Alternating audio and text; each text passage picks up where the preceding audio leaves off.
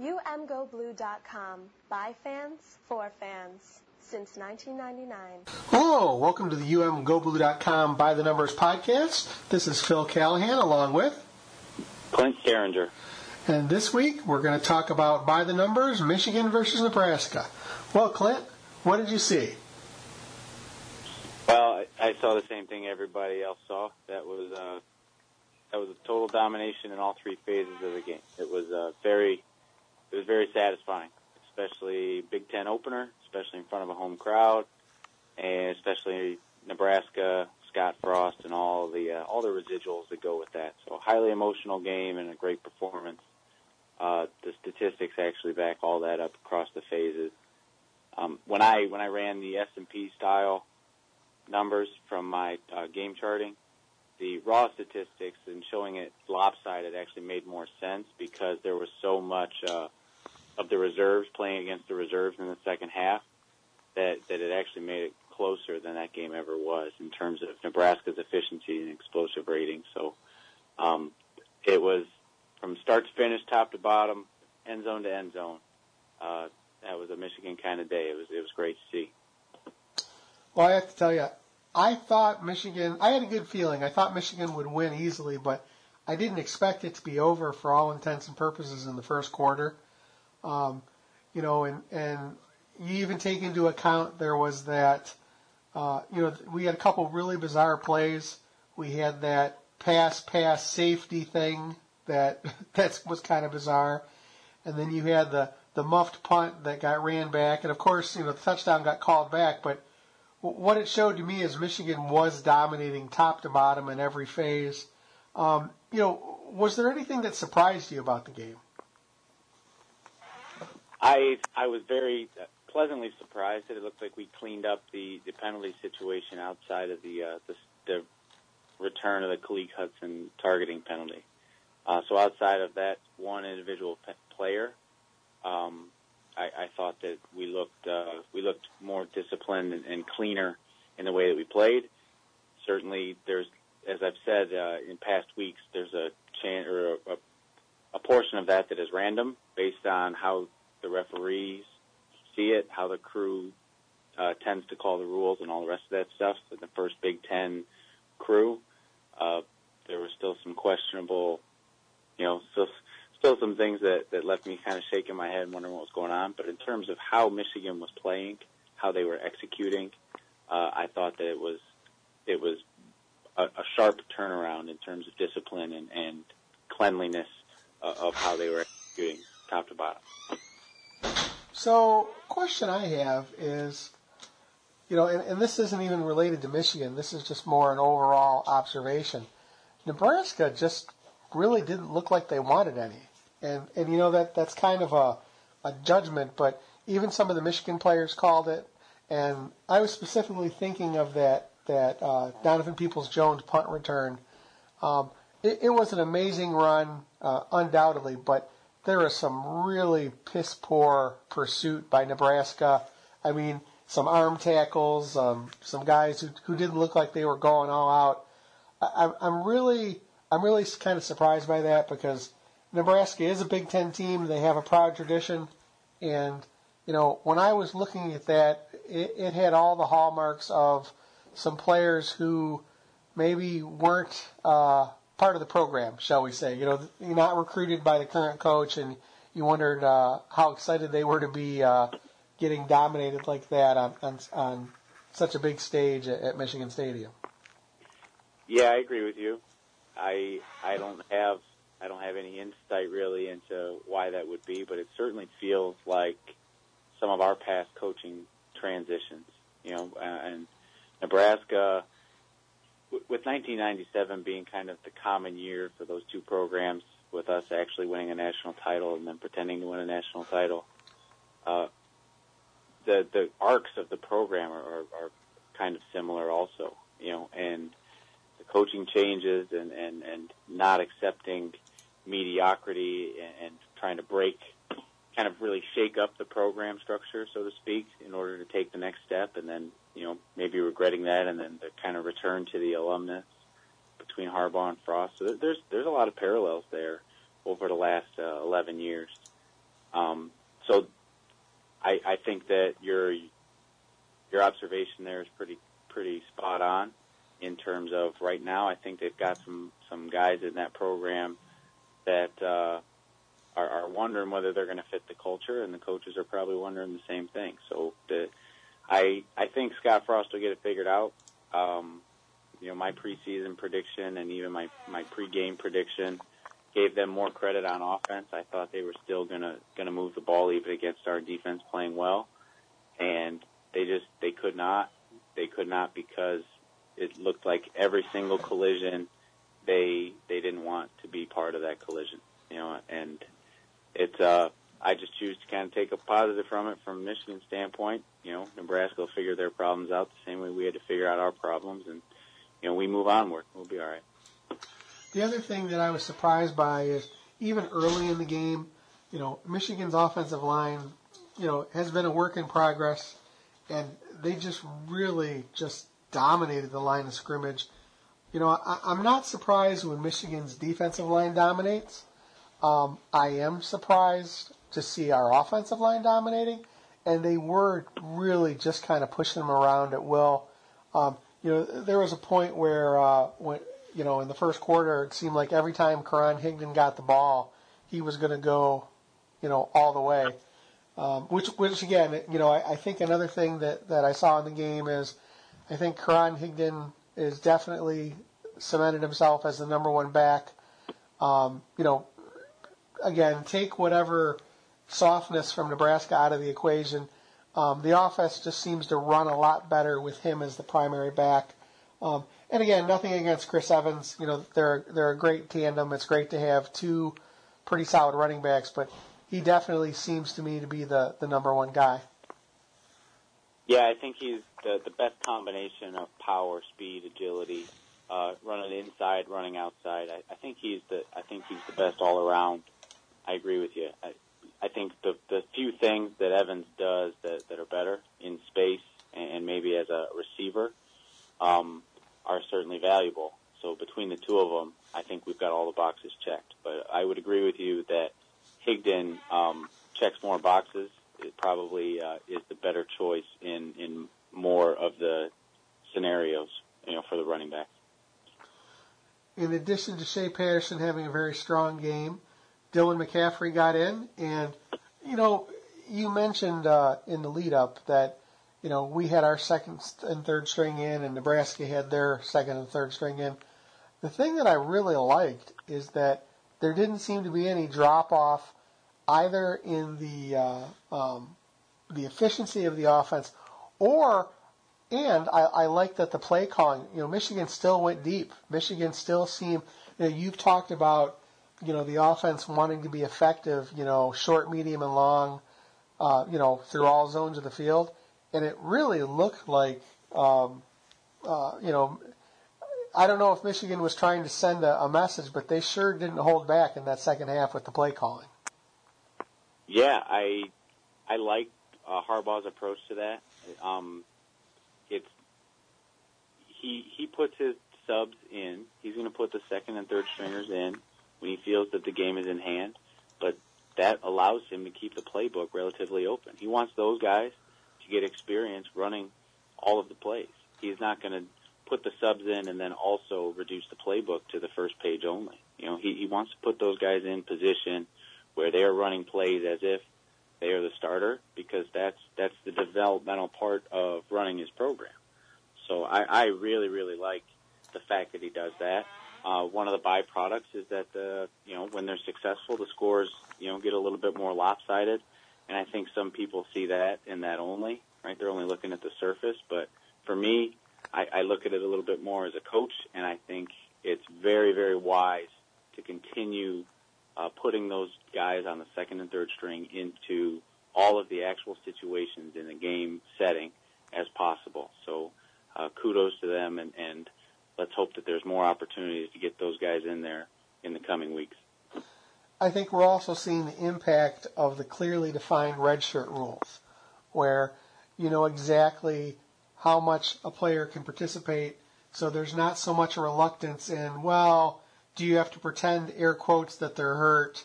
Uh, you know, basically you can you can play guys with with some kind of confidence that you're not going to be have to, you know, burn a whole year of eligibility if you don't have to. Um, you know, I, I do think we're seeing something a little different. I mean, last year we had the quarterback roulette where I think I think it's, it's safe to say nobody was really truly truly very effective. Um, you know, it, it kind of went from, from you know one injury after another, and and and guys seemed to struggle. Um, in previous years, Harbaugh was reluctant to give the second string guys reps. It was always the first string guy is getting the reps, and this season, um, you know, we've seen Dylan McCaffrey. Uh, you know, we, we saw him, you know, take some reps and have some effectiveness even against Notre Dame. Although that, you know, that was due to an injury, but he he was in there, and and you know, Harbaugh didn't seem reluctant to to hold back the playbook. But we've seen him a lot this season, and it's interesting because you know you've talked about the contrast between um, Karan Higdon and, and Chris Evans there does seem to be a different skill set between Shea Patterson and Dylan McCaffrey, and they both look pretty good right now. Um, what do you think that Dylan McCaffrey brings uh, as opposed to Shea Patterson? I think the biggest difference in for Patterson is the arm strength. It, it's the most uh, most readily apparent. Uh, his his arm is stronger, especially on the deep passes. Um, on the run, he uh, he still has a little bit more velocity on the ball, I think. So it's just just arm strength first and foremost. Uh, part of that is talent, part of that's just God-given ability. But the, he's you know he's a year older, uh, so hopefully McCaffrey continues to uh, to to move along there. But um, he, he wouldn't be the number two guy if Harbaugh had any questions about his arm strength. I, I don't mean to sound as if that's a question mark. I think uh, Shea Patterson throws the deep ball very well. Uh, in terms of what um, McCaffrey does well that um, Patterson maybe is, is behind him is I, I think from what I've seen, McCaffrey is a little bit more game as a runner, as a running quarterback. When they've run the read option, there's been a few times that, in my opinion, Patterson should have kept the ball if it was a true read option, um, and he gave it to the running back. Now this is this could very much be by design, right? You could be being told, you know, give it more than you take it, and that's fine. And when McCaffrey's in there, he's actually reading and, and making a decision. But as far as what I've seen on film and charting the plays, it seems to me that McCaffrey has a little bit more, um, his foot's on the gas pedal a little bit more on those read option plays where he's actually going to take off. And I was I think one of the most interesting plays uh, on a day, like you said, full of kind of bizarre plays, was the 75-yard run that got called back. You know, McCaffrey's, you know, first or second play in, uh, he took off on a 75-yard run. I think it was his first play. Read option gone. Uh, that that's encouraging. And even though that didn't hit the scoreboard, um, it, it's on the film, and people people are going to have to respect the quarterback's ability to run as we get into some of the bigger spots. And we'll see if Shea Patterson is being coached to pull those, or if uh, if as we get into bigger games, he he actually pulls that and runs a little bit more effectively. We'll see. You know, the thing about Dylan McCaffrey, excuse me, is he seems like he you know he's he's a bigger guy, and he has like deceptively fast speed for a large guy. You know, when he took off on that on that run, you know, you, you're watching it like, oh, he's not going that fast. You know, he's taking these long strides, and then as he was, you know, starting to accelerate, you're like, wow, he's really fast. And you know, I, you know, it's interesting. You know, again, Shea is obviously the starter. I didn't mean to suggest that that you know he shouldn't be, but it's a great feeling. Um, you know, last year, you know, as uh, when Speight went down, um, I think we were all looking to see what O'Korn had and what Peters had, and we saw that they really didn't have a lot. Um, and you know, you went from oh well maybe maybe this is it, and you realized that you know everybody was kind of struggling for a lot of reasons last year. You know, the offensive line you know definitely played a part, but it's interesting this year to see that Brandon Peters is is third string and it definitely seems like a distant third string at this point from what we've seen. Yeah, I, I agree with that. I do believe that he's dinged up. I, I know that they mentioned a, a knee injury earlier in the year uh, when McCaffrey came in the Notre Dame game when Patterson went down with the cramps. People were obviously surprised that McCaffrey went in. Harbaugh let it let it um, be known Peters was battling a little bit of a dinged up knee. Uh, we see an added knee brace on uh, on Brandon Peters, and when he's come in, um, they're trying to run the ball and pass the ball, but most of the plays called when Peters is in are, are handoffs, and he he doesn't look like he's getting around very well. Um, he's he's not quite as athletic as Patterson and McCaffrey are, but to me it looks like the knee is is certainly more of a factor um, than than we know. I, I think he's he's hobbled a little bit, so I, I that may still be the reason he's third. If not, then then kudos to McCaffrey for stepping up and and taking moving up the depth chart. You know, and and we can we can choose to look at that as a positive for Dylan McCaffrey that he he utilized his redshirt year on the scout team to understand uh, how to be a college football player, and and he beat Peters out fair and square. And if that's the case, then that's that's good for the program and it's good for Dylan McCaffrey. Well, I think uh, it's interesting in a 56 to 10 win that we're talking about touchdowns that woulda, coulda. I mean, it very easily could have been out of hand, even worse. But not all the news was good. Um, you know, from an injury perspective, Rashan Gary sat out part of the game, and uh, big fella looks good. You know, he was talking to the media this week, and he was being very deceptive uh, uh, about his his quote unquote injury, saying that it was an equipment problem. Um, I, you know, I'm not too worried about him. Um, again, he didn't look too injured. I, I think it's a a case of, of Michigan having plenty of depth and wanting, you know, knowing that they could rotate some guys through and knowing that um, it's better to save Rashan and let him get, you know, healthier moving forward. Um, you know, the I think the biggest disappointment in that game was we once again had an ejection. And, uh, you know, Khaleke Hudson sat out the first half and, and got back in the second half and, and was ejected again for, uh, for roughing. So I, uh, you know, four games, three ejections, uh, twice Khaleke. Uh, it's going to be interesting to see, um, you know, again, we've talked about this in the past. Um, Don Brown believes you solve your problems with aggression. You know, at some point these ejections are going to catch up. Um, I guess the question I have for you, Clint, is, you know, even stepping away, uh, you know, from the college game for a second and thinking about it, you know, in, in relation to the pro game, you know, there's a lot of discussion about um, roughing the quarterbacks, and you know, obviously there were some some uh, some high profile discussions this week at the pro level. Here we're seeing Harbaugh talk about how he's you know he's not exactly he's needing some clarifications from the Big Ten on on uh, on the new rules on the helmet and hits. Um, you know, how do you think this is going to shake out? What's your opinion in, as being a longtime observer of the game?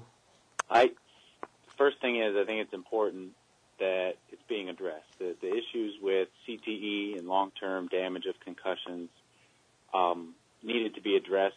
Uh, it was a significant concern that was affecting uh, participation at the younger level, and it's, it was it drove an awkward conversation even you know in my own family as I I've got um, young sons and, and a daughter, and, and we're talking about their their future sport participation, and, and it's the first thing that we think about is is the safety of whatever particular sports that they might um, participate in. So I, I think it needed to be addressed when it was addressed, and, and it was good. The, there's a huge difference to me in how the college game and the NCAA addressed it and how the the NFL addressed it. Um, the NFL started their uh, legislation of tackling rules after Tom Brady got injured in the pocket on a low tackle and was gone for the year. Their their whole model didn't start from protecting players from long-term detriment. It was about protecting assets, especially high-profile, high-value assets. Um, in that Brady case, then as the the story kind of evolves, they, you know, I think they're on the wrong side of a lot of the concussion story, right? I think the NFL did more to stymie the development of the concussion research and take responsibility for um, the future of the game as all of that conversation was coming up. Where the I think the NCAA looked at the tackling, looked at the impact, looked at both using your head as a weapon and the damage to a defensive player, right? Um, of using your head in the tackles, and focused specifically on those things. Made a rule, and they enforce the rule the best that they can. So it's it, it's a tough one to enforce. You and I have talked a lot about the confusion of trying to figure out what's targeting, what's not. It's a very wordy rule, um, but it's it's specifically focused on that. In the NFL, not only did was your first high-profile case of changing the way that we tackle based on a lower leg injury to a quarterback, also now you're not allowed to land on top of the guy and and and there was a case of an NFL defensive player who sustained an injury trying to change the way he went into a tackle, and he, and he hurts his leg.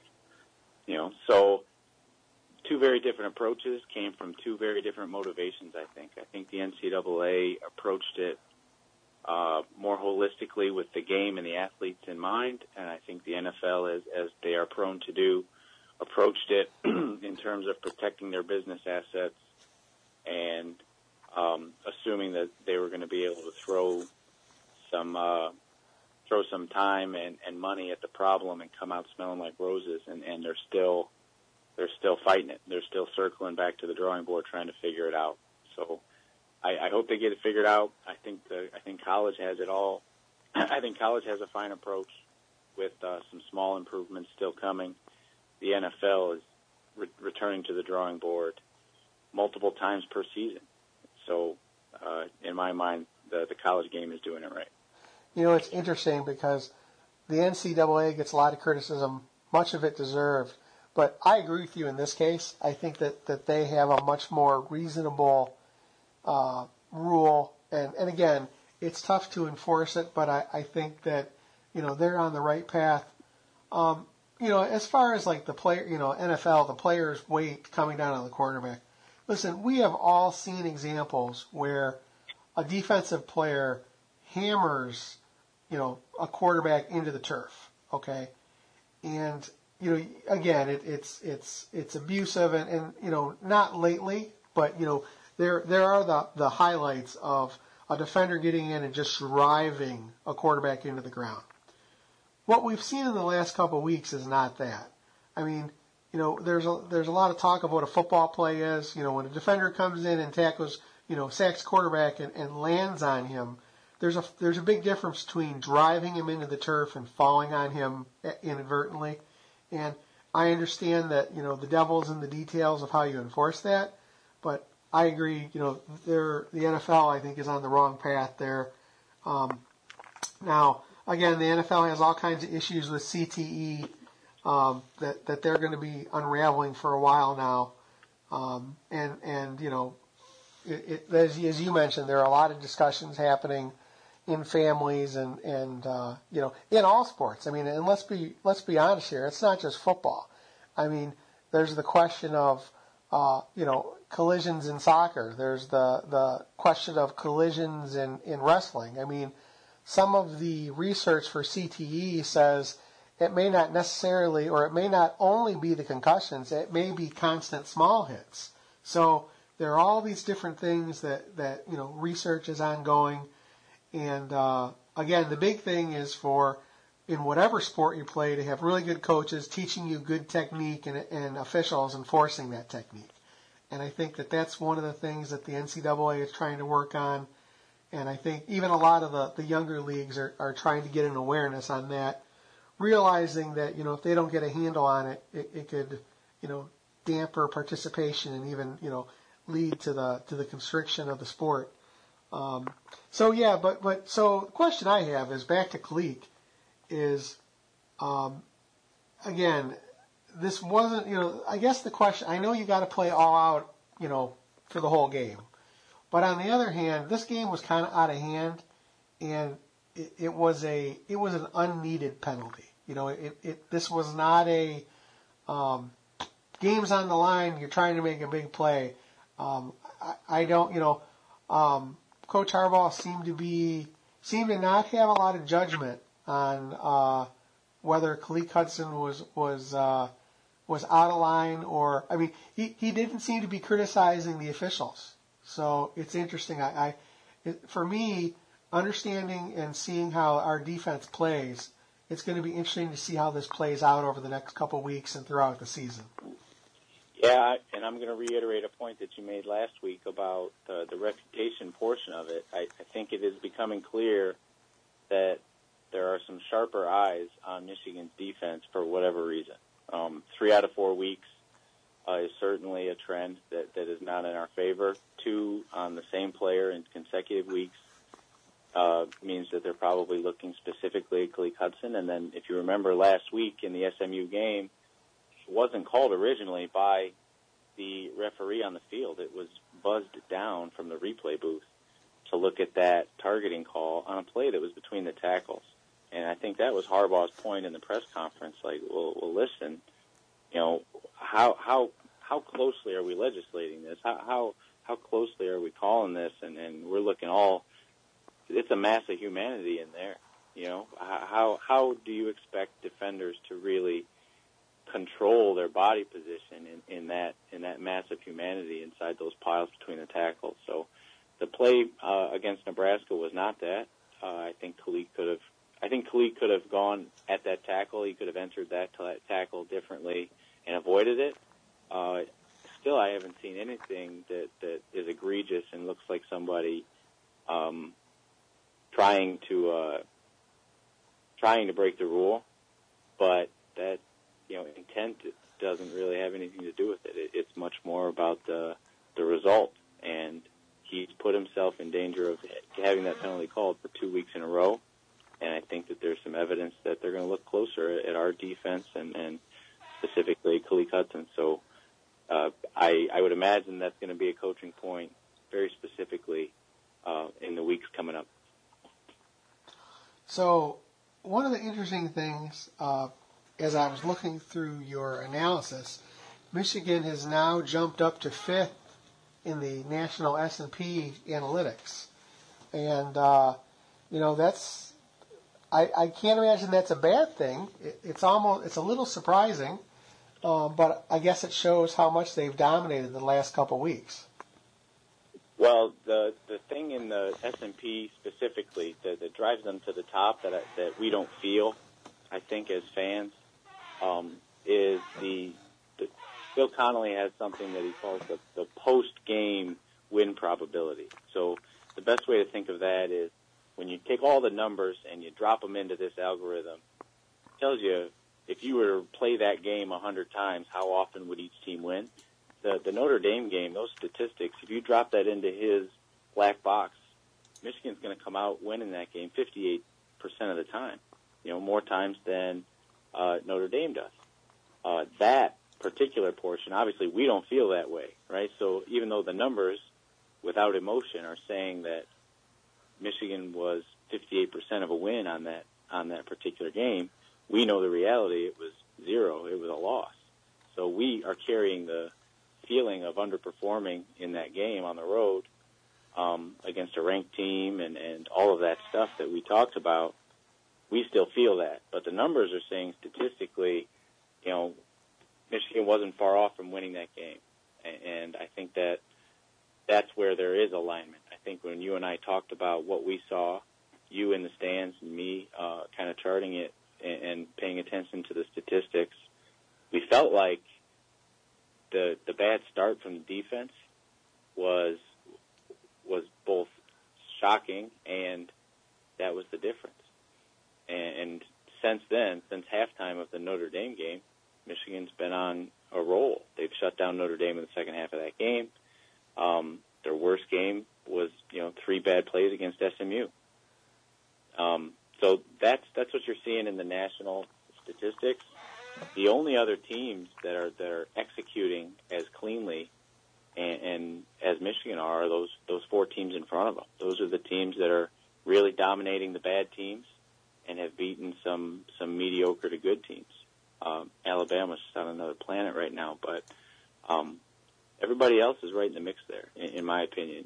From number two through probably twelve or thirteen, um, there's going to be a lot of jumbling around that that happens here as those teams start to play each other.